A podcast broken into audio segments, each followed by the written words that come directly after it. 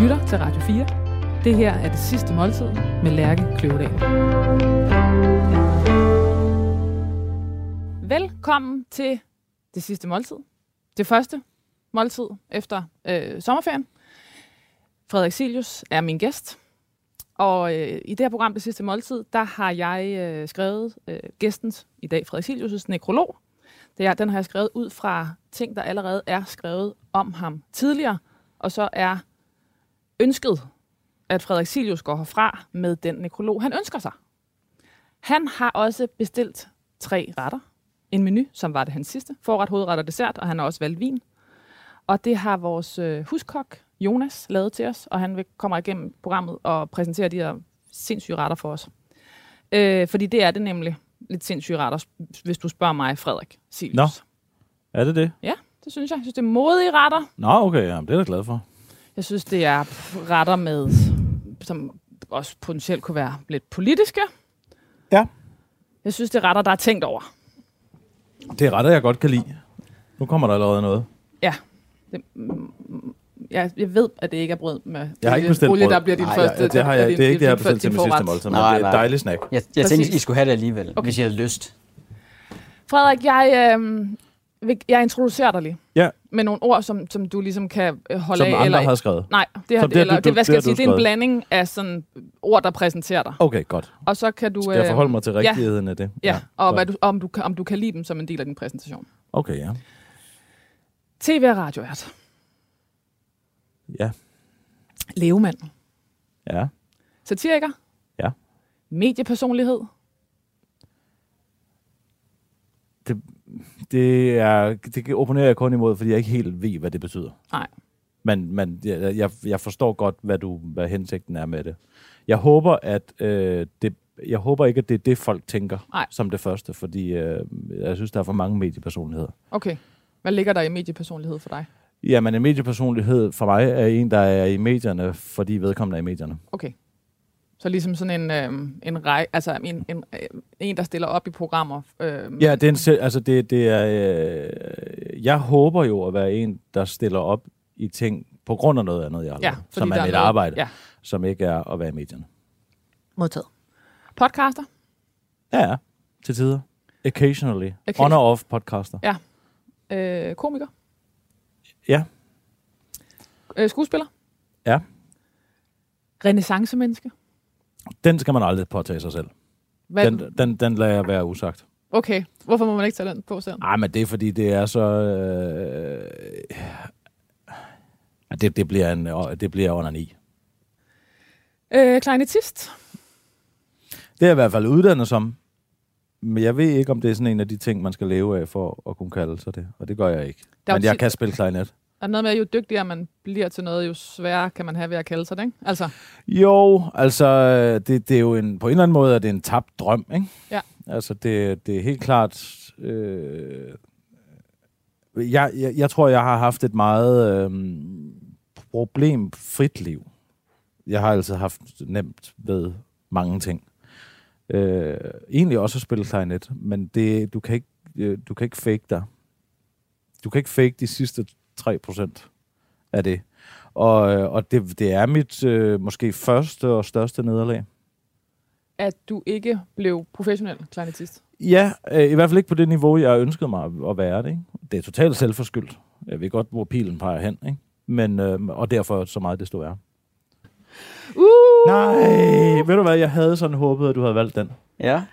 Ej, det er så fedt, Jonas. Jeg Og nu afslører Frederik, at der var flere muligheder. Ja. Jamen, jeg vidste jo ikke, hvor politisk korrekt det var her. Nej, lige præcis. Og øh, jeg vil ikke gå ind i oh, blokpolitik kom nu, og tag sådan nogle ting. og Tag den her. Tag Men, den her diskussion øh, nu om foie gras.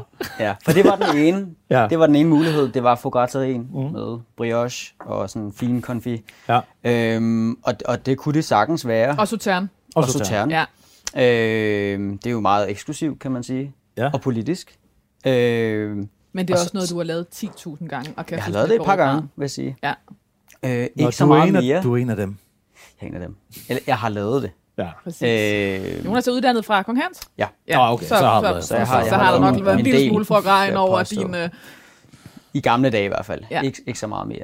Øh, hvad hedder det? Og så, og så er der lidt den anden pol. Ja. Den, ene, den anden blok, kan man sige, hvis det Ja. er politik. Øh, det har du ret i. Som øh, faktisk, jeg ved ikke, hvor meget du har tænkt over det. Men Jeg har tænkt meget over det. Den her ret er lavet af en, en fransk mand, som hedder Alain Passard, Mm-hmm. som har en øh, 60-stjernet Michelin-restaurant i Paris, der hedder La Pêche. Se. Jeg går ud fra, at du har været der. Jeg har været der to gange. Ja. Ja. Øhm, Han jo manden, der får voksne mennesker til at græde, øh, voksne mænd til at græde over grøntsager. Og Yes. også mig, den her ret, faktisk. ja. Så der er ikke pres på, og det er også dejligt. Jeg går tørret herfra, så ved jeg, hvem der er rødbede. Ja. Så tager os kongen. Det er så fedt, Ja. jeg får simpelthen fugtige hænder lige nu, Det Jonas, tror jeg, jeg- synes, det er så modigt, at Det tror du, jeg, øh, han er. Øh, men jeg tænkte, okay, jeg, jeg, jeg er klar på udfordringen, Fedt. om ikke andet. Ja. Øh, Alain Passard, øh, jeg tror det var i 2001, i den dur, hvor han omlagde, altså han var faktisk 20 år før sin tid, øh, og siger, vi, vi er kendt for at være et, et, et kødimperie, vi lægger om grøntsager. Så han er, han er simpelthen blevet konge, eller kejseren nærmest, af grøntsager. Det er meget, meget få, der kan drive en 60-stjernede, 60-stjernet Michelin-restaurant grønt baseret. Nu, Ja. nu har vi set flere geranium og lige fuldt op på det, ikke? men det er altså også 20 år efter. Ja. Øh, så han har virkelig været foran på sin tid. Hvad hedder det? Den ret, I skal have, er en af hans signaturting. Der er et par stykker efterhånden. Øh, som er en øh, rødbede tatar. Så det er sådan en øh, rødbeder, man saltbager. Man laver sådan en crust. Øh, og så bager man dem ind i det, så de bliver sådan helt øh, moist og har masser af sådan saft i sig. Man behandler det en lille smule, ligesom man vil gøre med kød faktisk. Øh, så er der en peberrodscreme, og så er der en rå øh, hvad hedder det, vakkelægblomme. Fantastisk. Øh, så skriver du noget vin til. Ja. Øh, hvid bourgogne. Ja. Og øh, når det er sådan en grøntsagsret, så er der mange, der forbinder hvid bourgogne, chardonnay, Mm-hmm. øh, med sådan lidt tungere, eller sådan, der er noget fad og noget e og sådan noget. Jeg synes ikke, det var den vej, vi skulle. Øh, det kunne det være, hvis det var lidt mere sådan tungere i det, men det er Ja. trods alt grøntsager. Yep. Så den er sådan lidt, den er lidt yngre, den er fra 20, øh, og den er sådan lidt mere, lidt mere mineralsk af vejen. Den er helt perfekt. Bum! Bravo. Velbekomme. Tak. Okay, det har jeg glædet mig til. Og jeg, jeg lad os smage på den først, og så, så vil jeg jo selvfølgelig høre om, øhm, da du fik den første gang. Ikke? Ja, jo, eller jo, jo, gang, jo, eller jo. hvornår den gjorde det Nej, jeg fik det faktisk kun den ene gang, jeg var. Okay. der.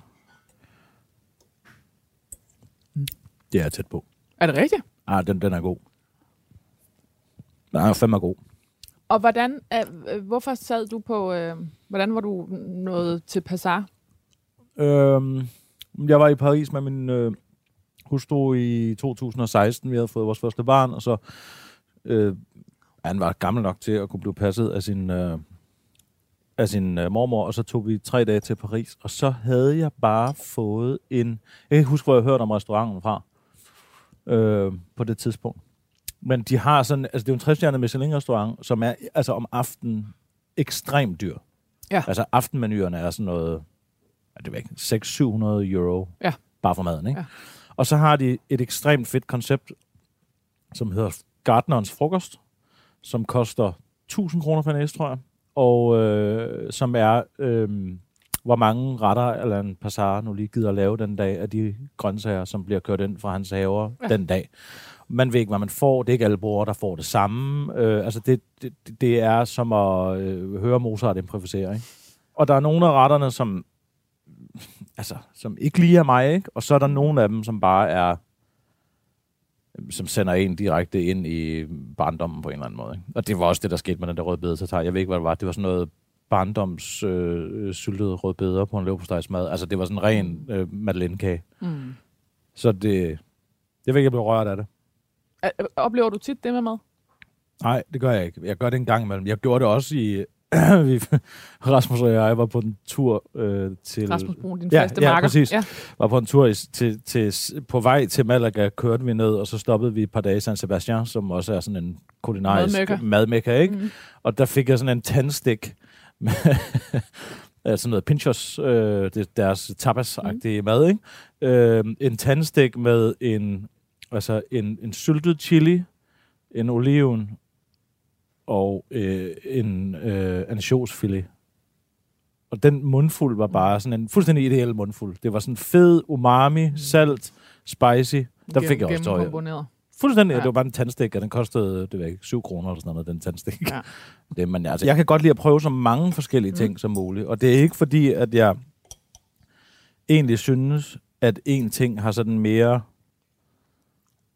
intrinsisk værdi end den anden ting. Jeg kan Mm. sagtens øh, altså, se en dårlig film i fjernsynet. Altså, det behøver ikke at være... Jeg er faktisk helst ved at undgå franske sort-hvid film. Og altså, Ja. alt det der. Så det, det er slet ikke fordi, at det er over en kamp. Jeg kan bare godt lide, at der er nogle ting, jeg interesserer mig for. Og øh, der kan jeg godt lide, at dem, som laver de ting, som jeg interesserer mig for, har tænkt sig om. Og, derfor, og så bliver ja. Ja. det jo elitært på en eller anden måde, fordi det så er de, de bedste i verden til at, at gøre det. Men altså, jeg kan sagtens spise en cheeseburger på McDonald's. Men måske ligger den i virkeligheden også op til et ord, der måske er mere sigende, som er, øh, øh, du ved, øh, at, at være et dannet menneske. Ja, altså, jeg, øh, igen, det er der jo folk, der kalder mig. Mm. Øh, og jeg, jeg er det jo på nogle områder, på andre områder, og andre områder Om i overhovedet ikke. researchen af dig har jeg læst, at du købte et helt kilo oliven, øh, da du var 18, fordi du ville lære at spise oliven, fordi du synes, det har hørt til at være et dannet menneske. Ja, det er rigtigt. Altså, det, det er meget pres. Okay, øh, Nart. Ja, det vil, ja, den vil jeg godt have på mig. Og i det ligger jo selvfølgelig også, at man har en evne og en lyst til at bore sig dybt ned i meget forskellige ormehuller. Ja, til en vis grænse, ikke? Ja. For jeg bliver jo ikke ekspert ved nogen af de... Altså, det er Jack of all trades, master of none. Sådan. Sikke en overskrift. Det, Ja, ja, det, ja. det kunne være lidt... Præcis, den er der. øh, smagsdommer. Altså igen er det jo et prædikat, jeg har fået. Jeg er sådan set ikke interesseret i at dømme smag, men jeg er interesseret i, at folk får muligheden for selv at afsøge, hvad deres smag er, uden i, i en verden, hvor der ikke, hvor, de, hvor, de, hvor dørene er åbne. Altså i, i særligt den klassiske verden, synes jeg, der har været en tendens til, at mange simpelthen ikke går ind ad den dør, fordi de er bekymrede for, hvad er der for nogle Altså nu snakker du klassisk musik. Ja, for eksempel. Ikke, Ja. ja. Ja, ikke, ikke, ikke antikken. men øh, men øh, Hvad gemmer der sig bag? hvad gemmer der sig bag disse korintiske søjler? Nej, altså at man simpelthen siger, jeg går ikke ind, jeg skal ikke ind i koncertsalen, fordi hvad hvis jeg kommer til at klappe på det forkerte tidspunkt? Hvad hvis jeg har det forkerte sko på? Hvad hvis jeg har det forkerte tøj på? Alt sådan noget. Der har været mange mennesker, som jeg har talt med, som siger, at de kan simpelthen ikke overskue den situation. Det synes jeg jo er ærgerligt, fordi så får de aldrig afsøgt, om det egentlig er noget for dem. Så jeg vil ikke sige, at jeg synes, at øh, folk, der hører dødsmetal, har dårligere smag end mig. De har en anden smag. Men jeg vil synes, det var ærgerligt, hvis de ikke afsøgte deres smag, også inden for den klassiske musik. Fordi at de tror, der er et eller andet kodex, som de ikke kan leve op til. Så, Så i virkeligheden, så er det lidt en... Altså, hvad hedder sådan noget? En smag. Altså, du ved, en, øh, mere en smagsgiver end en smagsdommer. Ja, det håber jeg. Det, Altså, sådan en, håber jeg, at det en, bliver. En, ikke? der... Øh, Ja, Ja. ja. ja, det håber jeg, at, at, at i mit eftermale, hvor vi nu leger den her leg, Ja. ja. at det bliver det, der bliver fokus på. Øh, fordi jeg er sådan set bare interesseret i, at så mange mennesker som muligt oplever så meget som muligt. spiser så mange oliven, som Ja, præcis. kan. Yes, lige præcis. God. Det var en flot krølle. Tusind tak. Øh, og manden inde i kultkarakteren, Kirsten Birgit. Hun er smagsdommer. Hun er smagsdommer. Ja, i den grad. Det, kom, det er svært at komme udenom. Ja, det, det, men Hvis det, fedt, det, hvis du benægtede det på hendes vegne. Nej, det vil jeg aldrig gøre. Okay. Det er i den grad smagsdommer. Jeg har nogle overskrifter til dig. Den første lyder sådan her. Han nytænkte live-radioen, revolutionerede nyhedssatiren og skubbede til samfundets grænser. Manden med ryggen og de rødlakerede negle, Frederik Silius, er død. Den er meget god. Så hedder den næste sådan her. Frederik Silius gik fra forkælet barn og doven teenager til skarp satiriker og højt elsket karakter. Nu er manden med ryggen død. Mm-hmm. Det jo også rigtigt nok. Mm. Ja. Og den sidste lyder sådan her. Skal jeg sige sandhedsværdien af dem her, eller skal jeg sige, hvorfor jeg helst vil have? Altså i sidste ende skal du sige, hvilken en du, Okay, du godt. helst vil have, Yes. men du må meget gerne kommentere på dem undervejs. Ja, det er godt. Altså, det er jo også rigtigt nok. Og den sidste lyder, det var en fornøjelse, en ære og et privilegium, og så kan I jo et rende mig i røven. Frederik Silius og Kirsten Birgit er død. Og det var den sætning, som, eller det var med de ord, du afsluttede den, den korte Ja, Kirsten. Birgit afsluttede. Kirsten Birgit, Ja, ja. meget vigtigt. Jeg kan Ja, mærke, ja. den, den fælde kan jeg godt komme til at ryge i et Ja, jamen, det af du er ikke den må være vant til det. Du er ikke den eneste. Det var, Øh, det, var, det var Kirsten Birgits sidste ord, da... øh, da Radio 24 lukket. Ja. ja. Det var en Altså, fornøjelse, en ære og et privilegium, og så kan I jo et i røven. ja, Grand. det er meget godt, ikke? Altså, øh, øh, den sidste kommer til at generere flest kliks. Yes. Så jeg har faktisk en fjerde, Nå, okay. som bare hedder, Det, er- det er ren clickbait. som bare du, hedder du gætter ikke, hvem der er død. når, du, når du ser, hvem der er død, så kommer du til at tabe både hage Aldrig har man set nogen bukser. så, som, så død som den her, som hende her, ham her.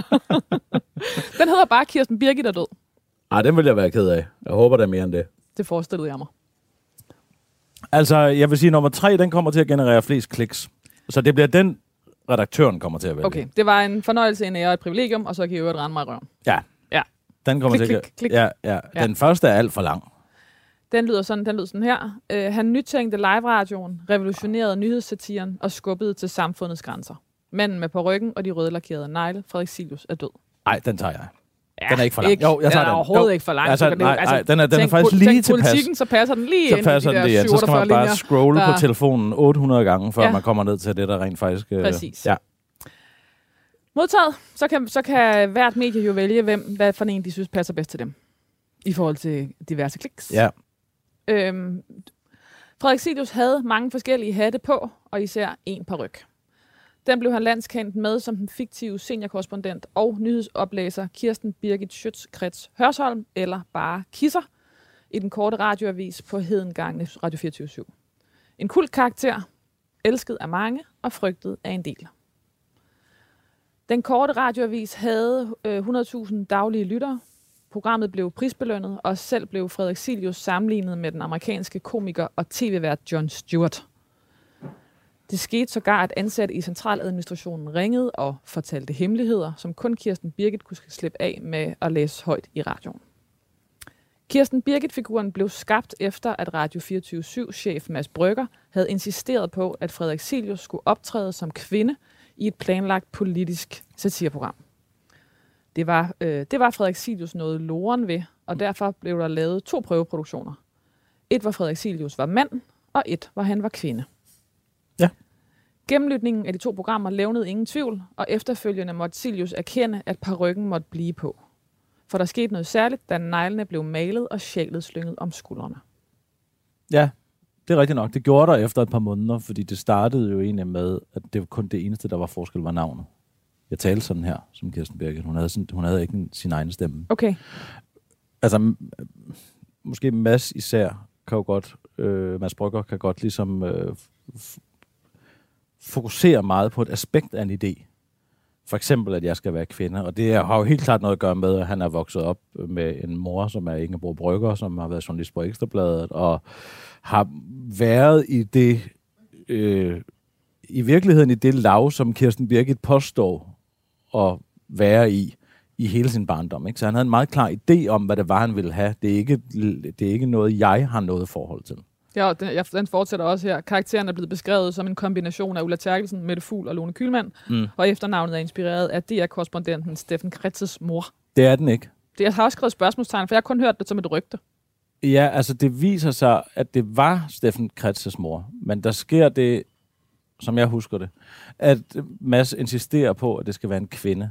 Og så siger, jeg tror det er mig, det kan også være en anden. Sådan noget, det, det har dårligt, det har, kan jeg, aldrig, jeg kan aldrig huske sådan noget. Men der er en, der siger, at navnet skal være Kirsten Birgit, ikke? Fordi det er sådan, måske tids, tidsbestemt Man, for det. man ser en Kirsten Birgit Ja, for og sig. så øh, googlede vi Kirsten Birgit. Og så kom der en, der hed Kirsten Birgit Schøtz-Krets, som boede i Hørsholm. Men det er ikke Steffen Kretzes mor. Jo, men Det vi er- anede ikke, at det var Staten Kristus mor. Men du, det var du har først- fået et hint på efternavnet for fanden. Ah, men der var ikke den eneste i verden, der hedder Krets. Øh, men han, øh, han, han øh, var ikke så glad for det, og sendte en klage. Det var sådan, vi fandt ud af, at det var hans mor. Nå! Ja. Hvorfor var han ikke så glad for det? Jeg, øh, jamen, altså, øh, han synes ikke, at det var morsomt, at, hans, øh, øh, at der var en satirisk karakter, som hed det samme som hans mor, plus den by, hun boede i. Men der var jo ikke nogen, der vidste, at det var... Jeg, jeg ved ikke rigtig, hvad. Der skete jo det i begyndelsen, når man laver øh, satire øh, på den måde, så får man jo mange klager. Og det blev vi heldigvis skærmet imod de ende ende hos Mads og Michael, og kom aldrig videre, fordi at man bliver demotiveret, hvis man skal høre, hvor sjov man er. Så det var en, en strategi, radioen kørte, at I, I behøvede ikke at skulle forholde jer til, at nogen synes, I... et Eller andet. Nej, det var sådan meget, stra- strategien var, at, øh, at man hørte ikke om de dårlige ting, men man hørte heller ikke om de gode ting. Okay. Man hørte bare ikke noget. Nej, altså det var ikke sådan så, at øh, hvis man havde dårlige lyttertal, så fik man det at vide, men man fik det heller ikke at vide, hvis man havde gode. Okay. Så det, øh, så det var egentlig meget, øh, det, det, det kunne jeg meget godt lide. Så det overrasker dig, når jeg nu fortæller, at der har været 100.000 om dagen der. Øh, at det var noget, jeg, jeg vidste godt, men jeg fandt først ud af det øh, hen mod slutningen. Okay. Jonas, det ser så fuldt... Kæft, hvor ser det godt ud, det her. Øh, Der var ikke, øh, der var ikke så meget rafle om på den her. nej, den, er, den vil jeg have. Hvad hedder det? Det var også det første, du skrev. Ja. Øh, øh, Før, øh, før du overhovedet sagde ja til at være med i programmet, så skrev du, at du ville have morgelsovs. Ja. Fordi det er det, undskyld. Ja, det er det, blandt andet. Øh, som sagt, der var, ikke nogen, der var ikke nogen ting at vælge imellem. Øh, der stod brisler, som, som Frederik skrev til os. Mm. Øh, der stod ikke hvilke, og Nej. det, det er typisk to ting, det kan være. Det kan være lammebrisler eller kalve. Jeg tænkte kald. Det er kalvebrisler. Jeg tænkte nok, det var det, du tænkte. Ja. Øh, lige præcis. Øh, med sæsonens garnityr og morgelsauce. Mm. Morgelsauce, selvfølgelig. Øh, der er ikke så meget at sige om det. Det er morgelsauce. Og sæsonens garnityr, jamen, kantareller, der er lidt øh, nye ærter, nye løg, en lille smule estragon. Mm. Så er vi helt ude af den franske landevej. Ja. Du skrev, at du øh, selv måske vil tage en italiensk bellevin med. Ja. Og det har du gjort. Ja. Har du? Ja. Du godeste. Ja. Jeg har også Fedt. øh, fundet Men en. så kan vi bælge to flasker vin. Hmm, Hvorfor ikke? Øh, den første, jeg har hældt op til, er, er den længst hernede. Er den, du har haft med. Ja. Øh, Den er i bast. Maulina Den er Rosso. bast godt. fra Toskana. Ja, det, det er fra en restaurant, som Rasmus og jeg besøger i Oberrejsen, som ligger, som hedder øh, Den Gamle Kro i Sesto, som ligger lidt okay. nord for Luca. Mm-hmm. Og de laver deres egen vin, og sælger den på stedet, altså til 13 euro flasken på restauranten. Ja. Det er en bællevin, ja. Ja. ekstraordinær. Ja. Og jeg synes faktisk, at den, jeg kan godt lide den måde at drikke vin på, fordi det er ikke så meget... Nej. Det er en, et tandglas yes. og ned i svælget, ikke? Yes. Ja. Ja, ja, ja. Okay. Og den er overraskende god. Og så tog jeg seks flasker med. Jamen, Og se, nu drikker Det du er den faktisk. Jeg har også selvfølgelig smagt på det. Og det er den her, det, øhm, Og når du siger, ja, og du, og du siger 13 euro, ja. og så tænker man, nå, det må være noget billigt sprøjt, ikke? Ja. Overhovedet ikke. Nej, den er virkelig Altså, man kan godt blende det til at tænke, okay, det koster et eller andet. Øh, og jeg synes måske ikke, vi er sådan vi er ikke milevidt fra hinanden. Jeg har fundet en, der hedder Giulia Negri. Fedt, der er gået vinsmagning i den. Øh, ja, lidt. Hvad hedder Klokken det fra, 11. øh, fra Piemonte? Øh, og lidt lettere, og nu er du jo lidt i det her sådan franske øh, miljø. Og hende her, det er i Italien, men hun er ret inspireret af nogle af de lidt større fra altså sådan burgundiske producenter. Mm. Kæft, hvor lækkert. Så vinsmagning. Det ser virkelig godt ud. Det var godt. Jeg glæder mig Det er, meget ligesom, til at det er også en grand last. Ja. Ikke? Ja. Jo. Ikke? Ja. Okay. Det smager åndssvagt godt.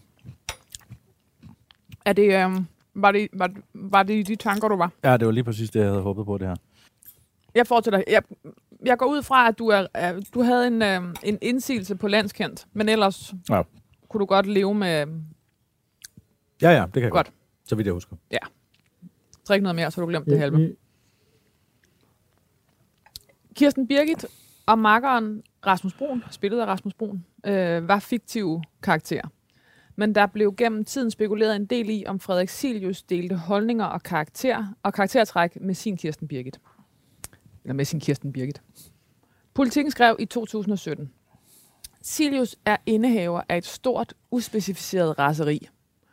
Og hvis han ikke alle hverdage mellem øh, 12 og 13 flyttede ind i figuren Kirsten Birgit i den korte radiovis og tømte sig for ag- aggressioner i en times hård daglig satire og tils- tilsvininger, har man ikke rigtig lyst til at tænke på, hvordan hans liv ville se ud. Det er Lotte Thorsen, der har skrevet det. Ja. Hun er så sød, Lotte. Og har portrætteret dig flere gange. Ja. Ja. Altså, den stramning vil jeg sige, ikke? Okay. Fordi at det er et stykke tid siden, jeg har sendt, og jeg har ikke slået nogen ihjel endnu. Altså, det er jo en rolle. Men var det rart at have den rolle? Altså, var det, rar, var det rart at have et alter Det er ego? både over, ikke? Men der står også med røven i klaskehøjde, ikke? Fordi mm. netop at, måske særligt i de her tider, i disse tider, er der jo meget, meget øh, tynde vægge mellem øh, kunst og kunstner, ikke? Mm-hmm. Øh, og, og det tror jeg, vi mærkede øh, hen under 2018, øh, 17-18 stykker, at de, tæ, øh, altså de vægge blev ligesom øh, anskuet udefra som sådan væggene i et japansk hus, ikke? Så når man kan gå lige igennem. Og det synes jeg er meget ærgerligt. Jeg synes, øh, det er en, en redselsfuld tendens. Der er ved hele tiden at ville skulle øh, motivforske i kunstneren, altså kunstneren, i, op, i skaberen af noget, mm øh, for at finde ud af, hvad er det egentlig, der stikker under her. Og det, det synes jeg er... Øh, altså, David Lynch sagde engang, altså jeg ved ikke, hvorfor folk er så optaget af, at kunsten skal give mening, når, det, når virkeligheden ikke gør. Mm. Altså, og det, det synes jeg er meget rigtigt. Og give mening, det var også et, et lighedstegn Ja, man vil mellem gerne- kunstneren og kunsten. Man vil gerne kunne Og- lave, ja. og man vil gerne kunne lave et fase og sige, om det er fordi, at Frederik han er i virkeligheden ekstrem borgerlig. Mm. Og det er derfor, at han har skabt den her borgerlige karakter, Kirsten Birke, sådan så at han kan altså, stå i skjul af de vanvittige, usympatiske holdninger, han i virkeligheden har, men så bare kan læne sig tilbage og sige, at det var satire hele vejen igennem. Ikke? Og det... Øh, altså, jeg klynker ikke over det. Jeg synes bare, det er en, det, jeg ser den tendens bredt ud over meget, og man vil gerne have at vide, hvad facitlisten er hele tiden. Egentlig synes jeg i begyndelsen, at det var meget ubehageligt at lave noget, der var så offentligt. Altså det, det, det der med at have de der nerver og stål og være kynisk og sådan noget, det, det er egentlig ikke... Altså jeg brød mig egentlig ikke om at ringe til folk Mm.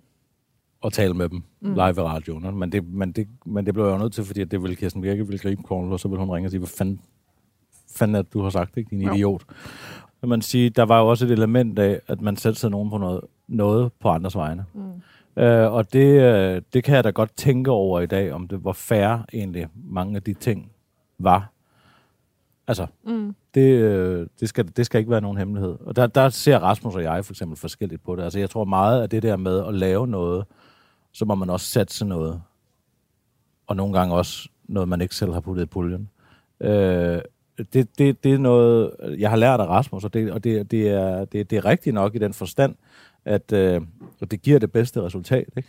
Men der er jo også nogle gange, hvor, altså, Pia Adelsten, hvor jeg synes, at det måske lige var, det var lige frisk nok, ikke? Hvor du havde lavet en... Ja, jeg har lavet en, øh, øh, ja, jeg har lavet en, øh, øh, ja, en, en, en lidt En grov aprilsnar. øh, aprilsnar. Øh, jeg ringede også til hende bagefter og sagde undskyld. Den har jeg så trukket tilbage, fordi hun politianmeldte mig. Men altså, Og sådan kan man så dejligt battle. så kan man battle. Ja. Øh, men, Altså, du Det havde, du, havde, øh, du havde lavet en, en aprilsnar, der handlede om, at, øh, at der var en, der var død. ja, på de har en restaurant, hende og Kim, øh, Kim øh, Christiansen op i Maria. ja. Maja, og de havde det med, at der var alt for meget tung trafik, og så ringer Kirsten Birgit og siger, det er politimester et eller andet. Øh, der er en, der er død på Aporta, der kører en lastbil hen igennem Aporta, men det er bare roligt, det er hende, der, tjeneren, der insisterer på at være på overenskomst. Ikke? Haha, april snart. Og hun troede lige på det et splitsekund. Jeg havde forestillet mig, da jeg ringede op, fordi jeg, vi havde faktisk været ude at drikke med Pia Adelstedt og Kim Christiansen, mig og Rasmus, nogle uger forinden, eller øh, nogle måneder forinden. Jeg troede, at i det sekund, hun tog telefonen, der ville hun kunne høre, hvem det var. Så jeg havde forberedt, jeg sagde bare ramsen. Jeg hørte ikke efter, hvordan hun reagerede. Mm. Og det, i retrospekt kunne jeg godt høre, at hun faktisk blev forskrækket. Ikke? Og derfor så ringede jeg til hende og sagde, du, der, du, det er mig, og det er Frederik Silus, jeg lige ringet til dig som Kirsten Birke, da jeg kunne høre, at det var du, du blev forskrækket, det vil jeg gerne give dig en uforbeholdende undskyldning for. Og så sagde hun, den tager jeg imod. Øh, så sagde det er jeg glad for. Så gik jeg ind og bestilte en buket blomster og fik sendt til Porter. Og så øh, fandt jeg så ud af senere, at jeg var blevet politianmeldt. Så trak du blomsterne tilbage. Nej, det kunne jeg ikke gøre. De var betalt. Men jeg synes, at det var en underlig måde. Altså, når man har, så kan man sige, at jeg vil ikke tage imod den undskyldning. Det var stort røvhul. ikke? Men altså, sådan, sådan kan vi jo begge to have lavet en fejl. Der. Frederik Silius blev født i 1986 og voksede op i Sønderjylland. Egentlig kom hans forældre fra Valby, øh, hvor faren arbejdede i Babysam, eller Babysam. Og det hed det ikke dengang. Hvad hed det så? Øh, det hed, øh, hvad hedder det, øh, Hjalsø. Hjalsø? Ja. Nå, okay. Hvem fandt på at kalde det ba- Babysam for Ja, det Babysam? tror jeg var øh, udvidelsen af det til et national kæde. Så kom det til at hedde Baby Sam. Jeg tror, det står for, det, det er nemlig ikke Sam, det er Sam, det står for samarbejde, tror jeg. Nå, okay. Okay, jeg så, det. jeg så for mig, at du var den originale Nej, jeg har været klædt ud som Baby Sam en gang. Man kan da ikke være klædt ud som Babysam. Jo, det er en maskot. Det er en lille baby. Nå, faren arbejdede i Babysam på Roskildevej, og moren var pædagog. Men i 1984 fik de mulighed for at starte deres egen Babysam-forretning i Sønderborg. Væsentligt, uvæsentligt for en nekrolog. Jeg synes, det er, jeg synes, det, jeg synes, det er meget sigende, at det, er den, øh, at, at det er sådan en merkantil på den måde. Ja, helt klart. Øh, øh, op. Ja, ja jeg det synes betyder heller ikke, noget, hvad der bliver solgt hver dag, og hvordan det er gået i butikken og sådan noget. Ikke? Lige præcis. To år senere kom Silius til verden som en doven og forkælet efternøgler til to væsentlige ældre søstre. Og alt det her er... Men, men og, altså, det er fra, det der, det er, Lone, det er Lord Thorsen Ja. igen. Min, øh, min ældste storsøster har taget lidt anstød af væsentlige ældre søster. det var det eneste, hun fik ud af den her ting. Så kom, hun bankede på min dør, og så sagde hun, det hun så åbnede, jeg åbnede døren, så sagde hun, væsentlige ældre søstre. og så smækkede den igen. Hun er altså kun 8 år ældre end mig, den ældste. Han var mildt sagt en kvik dreng. Øh, kom et år for tidligt i privatskole, sprang 3. klasse over og var færdig med 9. klasse som 13-årig. Ja. Det er fandme tidligt. Ja, det var måske også lige frisk nok. Altså, men var det fordi, at der var ligesom nogle lærere, der sagde, der er ikke mere, vi kan lære ham her i anden klasse, nu må han videre til 4. Nej, men ja, altså, jeg, jeg startede første klasse som femårig, og så var min mor med i skolebestyrelsen. Det var en privatskole. Og så synes hun, dem, jeg skulle gå i klasse med, da klasserne blev delt, de små klasser var Mm. samlet, fordi det var en privatskole, de var så idiotiske, at hun, dem skulle jeg ikke gå i klasse med. Så, fik hun Så det hele kommer bare snobbethed. Ja, det tror jeg. Ej, det, det, jeg tror faktisk, det handlede om, at der var, det var noget med, at der var ikke så mange drenge i den ene, og der var ikke så mange, jeg kan ikke huske, hvordan det var, men det var summa summarum var, at jeg endte med at være, altså i hele min skolegang, to år yngre, end jeg gik i klasse med, ikke? Hvordan var det? Da jeg gik der, var, lagde jeg ikke mærke til det, men jeg har lagt mærke til det sidenhen. Og kan godt forstå, at det har været... At jeg har ikke set det som et problem. Men jeg, har jo ikke, jeg fik jo ikke nogen kærester, før jeg... Altså, jeg tog heldigvis 10. klasse på efterskole, ikke? Mm. Fordi at ellers så skulle jeg være startet i gymnasiet som fjo- 13 eller 14 år, ikke? Det har måske lige været tidligt nok. Men, øh, men øh, jeg, jeg nåede jo ikke... Jeg fik jo nærmest ikke noget kærlighedsliv, før jeg gik i 3. G. Ja, for der var der jo ligesom aldersvarende til et kærlighedsliv. Ja, præcis. Der begyndte jeg, der havde de andre været, altså, været nede på Crazy Daisy og dans. du kunne heller ikke, altså helt lavpraktisk, du kunne ikke komme ind nogen steder, og var du også... Ej, var det du, kan man godt i Sønderborg. Okay. Var Det er du, ikke var du problem. mindre? Ja, ja, ja, nej, nej, nej, jeg var- har aldrig været en knalding på den Okay. måde. Øh, så jeg, der er aldrig, jeg gik i byen, fra jeg var, Ni. nej, men 13-14 år, hvad jeg tror. Også på diskoteker og sådan noget. Fordi du så bare fuldt med. Du løb efter. Eller ja, altså, der, løber der, er efter de aldrig nogen, ældre, der, ikke? der er aldrig nogen, der har spurgt efter, hvordan, hvor gammel jeg var. Men hvad, hvad gjorde det så, da du ligesom e- med, efterfølgende kunne se, at det måske var lige frisk nok, som du siger? Jamen, jeg tror, at fordi der ikke var noget akademisk problem, så har man set, nok tænkt, at der ikke var et problem. Men der var nok et socialt problem i virkeligheden, fordi der var jo en masse af mine, øh, af mine klassekammerater, som interesserede sig for nogle ting, som jeg ikke overhovedet forstod, fordi jeg var ikke gået i puberteten endnu, altså rent, rent mm. hormonelt. Ja. Ikke? Øh, og da jeg så først begyndte at interessere mig for det, så var jeg så grøn i det, at alle andre var, og jeg tog ikke tage teten til noget, og jeg var, altså, jeg begræder det jo ikke i dag. Altså det er ikke sådan, at hvis, jeg, hvis bare jeg kunne gå tilbage og aldrig have sprunget 4. klasse, 3. klasse over, så ville det have gjort forskellen i mit liv. Mm. Fordi, altså, livet er som livet er, ikke? Øh, men, men jeg tror, at jeg vil ikke gøre det samme med mine egne børn, og det, nu hører min mor det her, og så får hun sindssygt dårlig samvittighed. Og så vil jeg bare sige, at du har ikke gjort noget forkert, du Du gjorde det i kunne den bedste bare ikke mening. lide de andre børn. Du kunne bare ikke lide de andre børn. Jeg fik jo, jeg har aldrig fået så meget hate som på den artikel der. Hvorfor? Fordi jeg siger, at jeg har levet af mine forældres penge, indtil jeg var ret gammel. Ikke? Ja. Øh, og er blevet sent selvstændig. Nå, det, det bliver folk sure. Er du sindssyg, mand? Han skulle se at få sig en identitet, og måske skulle han bare komme ud. Altså, jeg, jeg, har ikke forstået, jeg har aldrig forstået, hvorfor folk går så højt op i det at have et ungdomsarbejde. Altså, hvis de har nogle børn, der skal bruge 15 år på en avisrute på at finde ud af, at en spejepølse koster penge, så har de nogle usædvanligt dårligt begavede børn. altså, hvorfor, og de fleste mennesker gider jo ikke gå på arbejde. Hvorfor er det så vigtigt? De, de, de higer efter ferie. Det er fordi, du i artiklen her lige præcis siger, at... Jeg har aldrig haft et rigtigt arbejde. Det, er, det siger Og jeg. Det du- står i og- opskrift, øh, Og du, overskriften. og du siger også i... Øhm, du har også lavet en udregning på, hvor meget det har... Hvor meget dine forældre har betalt Ja. for dig, indtil du... Ja. Ja, men Øh. øh, altså, den kom ud lige inden sommerferien, og min mor blev meget, var faktisk meget påvirket af den, fordi at de, altså, de skriver nogle meget onde ting om mine forældre. Ikke? At, øh, at, altså, det, det, der var en, der skrev, at det var det værste. Nå, altså det, vand, kommentarerne ja, det var det værste Okay. vandrygt, de nogensinde havde hørt. Wow. Og det påvirkede min mor lidt. Øh, og så hun begyndte sådan at forsvare det, og sagde, høre, det, du, du, du, du, du kæmper mod vindmøller, altså. Mm. Du, det, det, de har ikke engang læst artiklen. De Mm. tror stadigvæk, at jeg lever af de, mine forældres penge. Ikke? Der er for mange mennesker, der bekymrer sig for meget om andre mennesker. Ja. Altså. Men, og man kan sige, det er der jo punktum, men det du så ligesom har, altså du har så fundet et eller andet værn mod det, øh, med eller uden? Ja, det kan altså, det, det er jo ikke sådan så, at det ikke påvirker mig overhovedet, hvad der foregår ude i verden. Altså jeg vil sige, jeg, altså for eksempel, da orkestret havde premiere, som Rasmus og jeg er med i på. Som er den DR's uh, dramaserie, der kører lige nu. Ja, præcis. Jeg bliver til lige to om, hvor du spiller øh, klarinettist Ja. øh, i øh, DR Symfoniorkester. Mm-hmm. Øh, og dermed selvfølgelig er meget tæt på en rolle, der på en eller anden måde øh, er, din, er din egen, og så selvfølgelig overhovedet ikke. Ja, ja, ja. Øh, altså, der havde jeg sådan... Jeg havde egentlig ikke... det- Jeg følte, ikke mig, på, jeg følte mig ikke påvirket af, at premieren nærmede sig egentlig. Men da det så var overstået, og den havde fået gode anmeldelser, så var jeg så smadret. Og jeg havde jo ikke lavet noget rigtigt, fordi det var sådan begyndelsen af sommerferien. Ikke? Men jeg tror, jeg sov i to dage eller sådan noget. Fordi hvad havde du været bange for? Jamen, man går jo og bekymrer sig om, øh, særligt i sådan et projekt, hvor, der er som, altså, hvor man lægger så meget over i andres hænder. Altså, jeg er jo bare med i mine scener. Jeg er der jo ikke, når de andre bliver Mikkel indspillet. Munch Fals har Har, instrueret, har den, instrueret, og ja. ham stoler jeg meget på, men der er også en klippeproces, og der er en dubbingproces, og der er en proces om musik og grafik og alle mulige ting, som jeg ikke er inde over, og som jeg ikke er vant til ikke at være inde over. Og så, så hvordan resultatet bliver, aner jeg jo egentlig ikke. Men var du bange for at blive bedømt på, som dårlig skuespiller, eller var du Ja, der for at blive en dømt som dårlig f- øh, øh, musiker? Ej, altså dårlig musiker, det, det, det prædikat har jeg taget på mig. det, den, den, øh, altså, det, det, det er jo helt evident, at jeg var ikke god nok til at vinde en stilling. Ikke? Øh, men, men, øh, men ja, selvfølgelig har jeg da en ærkærhed omkring mit, øh, mit skuespil, og det var også en mere skuespilsagtig skuespillerrolle, end jeg har påtaget mig før, fordi de andre har jeg selv været i kontrol af. Og her er der Mikkel Munch-Falster, der siger, at du skal tage dit tøj og sætte dig ned i badekar. ikke?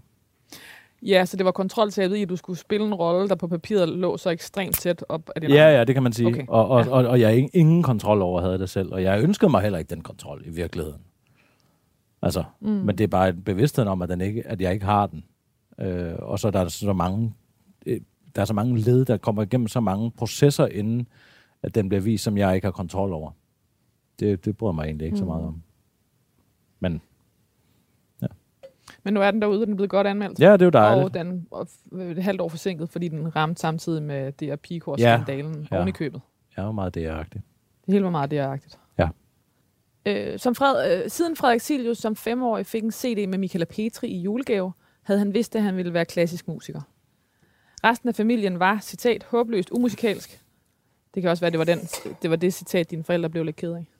Nej, det tror jeg ikke. Okay. Det tror jeg godt, de vil. Men i skolen spillede Frederik Silius blokfløjte, og senere tog han privattimer hos en klarinettist, fordi han var for lille til en saxofon. Det er rigtigt. Jeg har tænkt meget over det her med, øh, nu, nu er jeg jo død, ikke? Er jeg Jo. død nu egentlig? Eller Du er død, når du går herfra. Okay, godt nok. Nej, jeg har, jeg har tænkt meget over... Øh, du- det er jo noget tid siden, du spurgte, om jeg ville være med. Ja. Øh, og så har jeg hørt programmerne, og så har jeg tænkt meget over sådan øh, mit liv egentlig. Hvordan det er forløbet, ikke? Man må bare sige, at øh, jeg har været heldig at løbe ind i nogle mennesker mange gange, som har vildt mig det godt. Men det er også det der med, hvad der... Fordi, altså, har du altid haft det der... Øh, øh, nu kalder det et nørdegen af mangel af bedre, fordi det er det her jo også. At det er, at man har lyst til at gå med, ikke? Det er svært at sige om, hvad hønnen og ægget er, ikke? Øh, men jeg har i hvert fald været tiltrukket af den måde at være menneske på, Mm. som de har været Mm. menneske på, ikke? Øh, og det... Øh, og det har formet mig meget, ikke? Var, var, var du meget anderledes end din familie? Altså, det har nok været meget underligt, tror jeg, mm. i virkeligheden. Jeg kom i tanke om noget, min søster begyndte på universitetet, der havde, der, jeg var jo så 12 eller sådan et eller andet. Nej, det har været yngre, 11 måske. Der havde hun nogen hjemme på en, en ferie nede hos mine forældre. Og der kan jeg huske, at en af dem sagde, jeg overhørte sige, det er en underlig lillebror, du har. Og det synes jeg var vildt underligt dengang. Og så kom jeg til her forleden til at tænke på, at jeg røg pibe. og jeg kørte på Puk Maxi og hørte klassisk musik og spillede klarinet, ikke? Altså, jeg, jeg kan huske, at jeg tænkte dengang, det var ekstremt uretfærdigt sagt. Men det var meget, det var, det var meget underligt. What? ja. Så det, det følte jeg mig meget ramt af. Men altså, det var, det var ekstremt præcist i virkeligheden. Du røg, du røg pibe som 11-årig. Jeg har et billede af, ja, min mor sendte det til mig fra deres sø- sølvbryllup. Det har været gift i 25 år. Det er fra 1999. Der var jeg 13. Der sidder jeg med et glas whisky og ryger en kæmpe stor cigar. Øh, Ja, det kan jeg godt huske. Det var første gang, jeg brækkede mig. Det var Det simpelthen- måtte, men det måtte man godt i din familie. Ja, jeg tror, min mor, hun, jeg tror, min mor har applauderet ekscentriciteten. Okay. Hvad hedder det? øhm, Nu blev den specifik igen. Ja. Den blev lidt specifik igen. Og det er så fint. Det er ikke noget, jeg laver så tit. Øhm, valnød panna cotta Ja. med valnødder marineret i sprut. Ja. Spiritus. Øh, hvad hedder det? øhm, jeg har tænkt cognac. Med Ja, det, samme, ah, med, det var det. med det samme. Ja. simpelthen. Hvad hedder det? Fordi øhm, den taler godt i det der lidt dybe øh, valgnød, som også har noget øh, Lige præcis. en bitterhed, der måske også lige skal Det har afslutte med. helt klart ja. en bitterhed. Ja. Øh, man kan få lidt af det ud, hvis man rister dem lidt, men, men det kommer stadigvæk lidt frem. Øh, en, øh, en kaffe. Nu ved jeg tilfældigvis, at du skulle have en espresso. Ja. Vi, vi mødtes lige tidligere i dag. Sådan. Ja. Øh, og Lærke, ja, du får, hvad du plejer. Hvad hedder Tak. det? øh, Og så en digestif på siden. Ej, for dejligt. Og, Og, hvad er øhm, det? Jamen, det er også en cognac, selvfølgelig. Godt. Øh, fra champagne. Ja, Jeg tænker, why not? Det skulle det være. det ser fandme Så, godt ud. Det er det sidste. Frederik, Bravo. hvorfor skal vi have... Øh, Ja, men altså, det er lidt det samme med vinen. Jeg, jeg, øh, jeg havde en... Da vi var nede og spise på den restaurant i Oberrejsen. ja, hvor, Det var hvor, nærmest du på rødvinsflasken. på rødvinsflasken, som stadigvæk står. Som, ja. Det var, det var en fuldendt aften. Altså, hver, temperaturen var perfekt. Vi kommer hen til det der sted, som ligger i- på, i en gårdhave med et stort et eller andet træ under. Vintræ. Vintræ. Der er små borer med du på. Øh, altså, det var fuldstændig perfekt, ikke? Og så fik vi den her valnød panna cotta til, til slut på det måltid. Og det, det var sådan en perfekte kombination af bitter, sødt, sprittet og salt. Som jeg holdt øh, meget af. Jeg synes, det smagte helt øh, vidunderligt. Og så, øh, at din far har jo sagt, at lykken er, når virkeligheden lever op til forventningerne. Ikke? Det er vildt. Og Du det, kan, det er vildt, du kan huske det citat. Ja, og, det er øh, rigtigt. det er fordi, det er min kones yndlingscitat. No. Og hun synes, at det er meget Og det er rigtigt, fordi jeg var dernede så med min hustru efterfølgende. Og der levede for virkeligheden ikke op til forventninger. Oh, nej. Og det var ulykken. Fordi at jeg huskede jo det der med at komme gående der, og så lå der den der oase. Og så var det sådan et, et måltid, der startede med, at de havde ikke åbnet restauranten før fem minutter efter, vi var kommet. Så vi stod ude på det, der var sådan en idyllisk gårdhave, som viste sig at være en parkeringsplads i virkeligheden. Ikke? Og da vi så kom ind, så havde vi fået det dårligste bord på restauranten og sådan noget. Og så var jeg så rasende. Ej, ville du ønske, du aldrig var taget afsted på anden tur? Det, det vil jeg. Mm. Og, det, og, det, øh, og det, det er noget af det, der kan pisse mig allermest af. Mm. Det kan simpelthen ikke komme op af det hul. Til sidst så måtte min kone sige, nu, nu stopper du altså. Mm. Du må du nødt til bare at leve med det, men det var ødelagt. Silius havde lige så let ved spillet som ved skolen, og havde råd til også i musikken at overgive sig til sin dogenskab. Mm. Ja, det er meget rigtigt. Men efter gymnasiet og musikalsk grundkursus i Vojens, fik Silius afslag fra Musikkonservatoriet i København. Han dumpede den afgørende klarinetprøve i F-mol med et brag, og blev kun optaget på det jyske musikkonservatorium, fordi de manglede klarinetister. Han tog et semester i USA, og det blev noget af et chok for Silius. Hos klarinetisten, øh, hvad hedder han, Eli Eban, Ja, Eli Eban. El- Eli Eban, og Jacob School of Music på Indiana University var det slut med at flyde i sofaen og drikke øl i arbejdstiden. Eli Iban var helt uinteresseret i øh, Frederik Silius, men vældig optaget af hans uddannelse. Der var ingen sniksnak. Det var bare at sætte sig ned og spille de fem Alfred Uhl Ja, Alfred Uletyder. uletyder, som han havde haft for i en uge. I USA nåede Silius at blive så god, at han efter det første år vandt en konkurrence og fik et ekstra års scholarship og et legat, der betalte opholdet. Ja. Men det gik op for... Ja, nej, jeg fortsætter lige her. Men det gik op for ham, at hvis han ville være god, krævede det øvelse, så da han opdagede, at ensemble Midtvest i Herning manglede en øh, klarinetist, rejste han hjem fra det sidste semester i USA og øvede sig, indtil han spillede pissegodt. Det er et citat. Og det gik pissegodt. Bortset fra, at Silius røg ud allerede efter første runde med begrundelsen, at det lød too American. Ja. Hvilket er underligt paradoks. Ja, det, er- det er skønt, ikke? Og det var, jeg vil sige, jeg rejste ikke hjem for at øve mig. Jeg øvede mig derovre, gik med på det andet semester, men jeg rejste hjem for at gå til konkurrencen. Okay, ikke? ja. Der, jeg var meget velforberedt til den her ensemble Midtvest, og jeg spillede godt, fordi at øh, professor Iban derovre, som jeg kom aldrig på fornavn med ham, øh, var meget streng, han var meget streng lærer. Men det var lige, hvad, det var lige what the doctor ordered, kan man sige. Øh, han sagde det, men det kan du sagtens, selvfølgelig er du klar til det, og sådan noget. så gjorde jeg det, og jeg spillede virkelig godt. Jeg spillede faktisk så godt, at ham, der var akkompagnatør til konkurrencen, som hed Ulrik Stærk, ham havde jeg givet noderne til anden runde, og da jeg så var færdig med første runde, så sagde jeg, skal jeg ikke lige tage de der noder? Det, det kan godt være, at jeg skal Jeg gå lige om lidt, ikke? Ja. Øh, Så sagde jeg, nej, nej, nej, nej, den beholder jeg. Det, det kan ikke skide godt. Og så røg jeg ud, og så, kom, så kunne man så få snakken med, når det er sådan et ensemble, er der kun én kleinetist, så derfor er der ikke nogen fagdommer egentlig, så den bliver hyret ind som konsulent udenfra, og det var en eller anden øh, professor fra Hochschule der Musik Hamburg. Okay, så det var sådan en anden tradition, musiktradition. Ja, det var det, og øh, han sagde uh, To American. Og så tænkte jeg, hvad, hvad, hvad fanden skal jeg bruge det til? Mm. Altså, øh, man kan sige, at jeg har fundet ud, altså det, på det tidspunkt, der irriterede det arbitrære, det arbitrære i det irriterede mig så gr- grænseløst, at jeg ville ikke gå den vej mere. Altså prøv at forklare det. Jamen altså, hvem sidder der så næste gang? Mm. Er det så en, der synes, det er too French?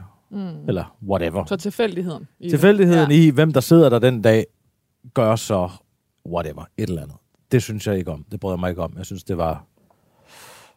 Jeg gad ikke at bruge så meget energi på noget, som kunne som lagde over i nogle hænderne på nogle andre, som, Som kunne, kunne mene hvad kontrol. som helst. Det er fuldstændig øh, øh, kontrolløst, ikke? Hvad jeg så har indset senere hen, det er, at der findes et niveau af musikere, for hvem at det kan ikke lyde too American.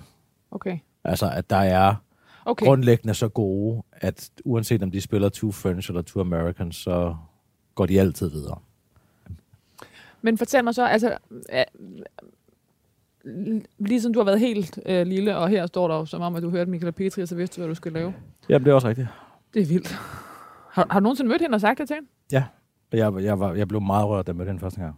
Det kan Ja, jeg da men- godt forstå, ja, hvis jeg du har lyttet til hende, siden du var fem. Ja, ja, ja. Øh, ja. ja. hun er jo fuldstændig altså, en musiker af Guds nåde, ikke? som har lavet alt det arbejde, som jeg ikke har lavet. altså, der er noget, når du hører hende spille, så kan du... Øh, Der, der er sådan et godt amerikansk ordsprog. Uh, if it looks easy, it's done by professional. Og, det, og det, det er lige præcis sådan, det er med Michael Petris spil. Det lyder som om, det er det letteste i hele verden. Ikke? Og det er så svært. Ikke? Og det må man bare tage hatten af for. At hun har lagt et kæmpe arbejde i at være på en eller anden måde et medium for en, øh, et kunstnerisk udtryk til glæde for os alle sammen. Så det, var- det var faktisk et rørende møde, vil jeg sige. Hun vidste ikke, hvor meget hun havde betydet, men hun har virkelig betydet meget. Og det sagde du til hende. Ja, det sagde jeg. Ja, ja, det gør det. Det synes jeg. Øh, men, for, men betød det også, at fordi du altid havde vidst, hvad du ville, at, at da det så ligesom bræst, så vidste du ikke, hvad du ville? Nej, det synes jeg faktisk ikke. Det var en ven, som sagde til mig, at de søgte satire- satiretalenter inde på DR, og det synes han, jeg skulle søge, Mm. da jeg kom hjem. Og det passede meget godt med, at... Øh, altså, jeg ville jo godt have kunnet leve af, af ret overbevist om at være orkesterassistent. Altså sådan en, de ringede til, når der var nogen, der var syge. Altså freelancer? Ja, freelancer, ikke? Det tror jeg godt, jeg ville kunne have. Det ernærede jeg mig jo ved i et par måneder, ikke? En fire-fem måneder eller sådan et eller andet. Men det er jo ikke... Altså, jeg er ikke drømme om at sidde på udskiftningsbænken, vel? Nej. Øh, og der, der havde jeg nok en forventning om, at jeg havde talent, der rakte til mere end det. Så den mulighed kom, øh, så tog jeg den. Så, så, så det har ikke været svært på den måde. Men har det sådan... Øhm, altså har det været... Altså, er du, er du kommet overens med den oplevelse, at det kunne aldrig blive for dig, altså at blive... Øhm, ja, nu kalder jeg det professionel, eller skal, hvad skal jeg Mm. kalde det? Første kleinetist? Ja, eller, ved, ja, ja, øh, eller, ja, ja, spille et eller andet stort orkester. eller hvad? Ja, ja, ja, præcis. Øh, øh, fordi at du ved, du aldrig vil gide at øve dig nok. Altså er du kommet overens Nej, med den, det er eller er det men det- stadig det- en sorg over, det at du det ikke det er- føler dig god nok? Jamen, det, jeg har ikke øvet mig nok. Nej. Altså, det, det, jeg har ikke engang fået muligheden for at nå det der, vel? Og, øh, øh, og jeg vil sige, den eneste ting, der kan gøre det sjovt at sidde i sådan et orkester, det er, at man har så stort teknisk overskud, så man ikke er bekymret for at høre, hvad det er, vi skal spille næste uge. Ikke? Mm. Altså, der er jo nogen, der lægger sig syge, når Daphnis og Chloe kommer på. Ikke? Så, Fordi det er de sværeste. Ja, fordi de kan ikke spille det. Og det er jo ikke sjovt. Så, så, så, så, så jeg vil jo være en af dem. Der læser syg. Ja, det vil nok ikke gøre det. Jeg vil nok fake it. Der er også Men det siger du, man ikke kan. Jamen, du kan ikke fake det til konkurrencen. Du kan godt fake det, mens du sidder og spiller i Okay. orkester. Det er der masser af mennesker, der gør. Okay. Men altså, men du kan ikke stå foran en jury, kun dig, og spille et uddrag, som du ikke kan spille. Altså, det kan ikke lade sig gøre. Altså, det, det er ligesom at at stå med 10 bolde, og man skal jonglere, og så Ja. sige, jeg håber, jeg, jeg kan gribe... al- Altså, Hvis du ikke har øvet dig på det, og du ikke kan gøre det 100 gange i træk derhjemme, så kommer du ikke til at kunne gøre det, mens du står foran de mennesker. Altså, den er, den er stensikker. It shows. Altså, Eller, et, du kan bare sounds. ikke, du kan bare Ja. ikke, altså enten så er det der, eller også Ja. så er de toner der, ikke? Øh, og når man så får jobbet, så er der jo en pragmati, altså så er der, så, så er der en mere pragmatisk tilgang til det, ikke? Altså, der er for eksempel et meget svært uddrag for Daphne og Chloé Ravel, som jeg skulle spille for en øh, øh, Ron Selka, som var solharnist i Israel, Philharmonikerne, og, øh, og så havde han sin nåde med, han vidste, han skulle undervise mig i det, øh, og så øh, stod der over det svære sted, så stod der øh, clean clarinet. Så, så sagde jeg så, hvad, hvad, ja, Ja. ja. rensklarinetten. Ja, jo. Så, øh, så jeg, hvad, hvad, hvorfor står det? Så jeg, altså det der, det, det gider jeg simpelthen ikke at bruge tre måneder på at øve mig på. Der er ingen, der kan høre det. Altså det er et tutti-sted. Hele orkestret spiller. Okay. Så jeg bruger muligheden for at, Og rense klarinetten af de to takter. Okay, jeg troede, det var sådan mentalt, eller et eller andet. Nej, nej, nej, nej. Det var helt... Han sagde, prøv at høre, det er så svært. Jeg kunne godt bruge fire måneder på at lære det. De to takter. Jeg skal spille Daphnis en gang hver femte år. Det gider jeg simpelthen ikke bruge min tid. Hvad er det, der er svært? Det, er, det, altså det ligger ekstremt højt, så det er mellem altissimo-registeret og så det høje register. Det er jo hele tiden registerspring, ikke? Der skal man hele tiden... Det, det er øh, 12 toner per slag. Så det er... Og så siger den... Og det går op fra altissimo, ned og op igen, og ned og op igen, i det tempo. Altså, det er stort set, du spiller lidt. Spiller du stadig? Ja, jeg spiller øh, stadigvæk en gang imellem, men det er meget deprimerende. Er det? må forstå, at jeg har brugt 20 år af mit liv på at lære mine ører, hvordan det skal lyde. Og nu kan min krop ikke mere. Altså, så det, det, er, øh, det, det er enormt demotiverende. Min ører ved godt, hvordan det skal lyde, og min krop kan ikke følge efter mig. Og med din krop, mener du, er det ligesom ikke at være i form, Ja, ja. Altså, jeg kan ikke øh, holde ambrosyren i... som er den Ja, som er den. hårdhed, læberne får, ikke? Jo, det, det er en øh, mundmuskulaturen i virkeligheden, den måde, man former munden på. Jeg vil tro, jeg kan klare det i 20 sekunder nu, ikke? Det skulle jo gerne kunne klare det i fire timer, ikke? Som 25-årig kom Frederik Silius ind på DR's satirehold, eller satire-talenthold, hvor han mødte Rasmus Brun, og de to skulle vise sig at hænge sammen ved hoften resten af Silius' karriere. Ja, hvis jeg det var noget rigtigt. Silius' egen ambition pendulerede livet igennem mellem musikken og satiren. Lykken er altid der, hvor man ikke selv er, konstaterede han i et interview med Lotte Thorsen i Politiken i 2017. Han fortsatte, hvis jeg sad i Aarhus Symfoniorkester nu, ville jeg sikkert tale om den gang, jeg lavede satire som noget helt fantastisk. Jeg tror bare, jeg er et utilfredst menneske, der altid gerne vil noget andet. Ja, det, det, det er nok rigtigt nok. I sin essens. Men øh, jeg er blevet bedre til at øh, forlige mig med det. Altså, der er også en ynkelighed i hele tiden at vil lave sit liv om og være, være et andet sted på en eller anden måde. Jeg tror særligt, det, på det tidspunkt havde jeg ikke haft børn så lang tid. Du er træt. Der, nej, det ved jeg ikke. Jeg synes jo, det bliver sværere og sværere for børn, at have børn. Ikke? Altså, jeg, ja, jeg ved det ikke rigtigt. Jeg synes, at det, det, jeg har måske i lang tid gået og... Øh, mm, jeg har måske gået... I, øh, jeg ved ikke, om du kender det med, at man kan gå og have... Det, det er meget det med forventningerne igen. Jeg er blevet bedre til ikke at have nogen forventninger om dage. Altså, jeg, jeg har forventninger om, at jeg ikke når noget den dag. Hvis jeg så når noget, så er det en god dag. Altså, sådan er det meget. Mm. Altså, hvis vi skal afsted med børnene, så forventer jeg, at de er sure, og de vil ikke spise, og de vil ikke med derhen, og de skider bukserne begge. Mm. Det forventer jeg som udgangspunkt, og hvis det ikke sker, så er jeg glad. Så det, der, der, der er jeg, sådan, jeg har ikke sådan en utopisk tanke om, hvor jeg ellers kunne være. Længere. Nej, det vil jeg sige, det holdt op. Og hvad, fortæl mig lige den der, altså sådan, og fordi det, altså, det er jo selvfølgelig noget at beskytte sig selv på, at man så starter fra nul, ikke? Helt klart, ja, ja. Øh, Og den der, øh, altså grundskuffelse, eller, eller så, Ja. øh, øh, tænker du, at den kom på grund af musikken, eller boede den i dig før? Altså at være skuffet over situationen. Ja, eller hele, hele den fornemmelse af, at du ved, græs og grønner, eller øh, det, øh, det, det kan ikke leve op til, eller... Der var der nok et element af det i, at jeg vidste, at der var en vej, som jeg ikke længere kunne gå. Ja. Øh, Øh, blev taget fra dig. ja, den blev ikke taget fra mig, den blev smidt væk. Altså, det, det, det, det, man skal, altså jeg skal ikke gøre det til nogen andres skyld end min egen. Øh, men øh, Du tog den fra dig. jeg tog den fra mig selv, øh, og det var en... Øh, ja, en del af min personlighed, der smed det væk, ikke? Øh, så ja, jeg tror også, at det, det, det, det er nederlag. Og det har måske også gjort, at jeg har været bevidst om, at hvis man skal gå en anden vej, så skal man gøre det, mens man stadig har muligheden for at gøre det. Ikke? Og det, giver, det åbner jo op for mange spørgsmål.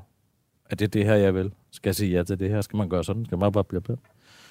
Og det, øh, der er jeg blevet knap så deterministisk, tror jeg. Mm. Jeg tror, at, øh, at, at, at øh, jeg, jeg hviler mere i, at der, der, der, at der er stadigvæk muligheder. Det behøver ikke alt sammen at gå så stærkt. Frederik Silius efterlader sin hustru Anne, der Mhm. er vært på DR DRP2, Mhm. og sønnerne Dirk og Geo. Ja. Æret være hans minde. Ja. Frederik Silius, hvad skal der stå på, dit, øh, på din gravsten? Der skal stå, hvornår jeg er født, og hvornår jeg er død. Og that's it. Resten giver sig selv. Håber jeg. Ikke bare en lille due, eller... Ej, jeg, jeg har aldrig forstået det med de duer der. Altså, jeg ved godt, hvad de symboliserer. Jeg synes, at det meste af stenhuggeri er frygtelig grimt. Frederik Silius Jørgensen, tak fordi du vil være Det med var så lidt, i det sidste måltid. Og tak for mad, og tak for snak. Og tak for vin, og tak for øh, digestivo og dessert. Tak for alt. Ja, tak for alt. Det kan der godt måske stå på. Det kan jeg godt forstå. Tak for alt. Tak for alt. Selv tak. Selv tak for alt.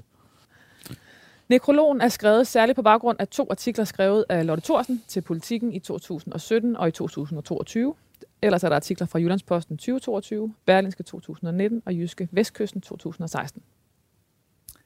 Du har lyttet til det sidste måltid på Radio 4, hvor Frederik Silius var gæst. Jonas Frank lavede maden, Kasper Risgaard var producer, Anna Paludan Møller researchede og hjalp mig med nekrologen. Agnete Slikhol har fotograferet de retter, vi har spist og de vine, vi har drukket, og dem kan du altid finde på min eller Radio 4's Instagram. Jeg hedder Lærke Kløvedal, og jeg er glad for, at du lyttede med.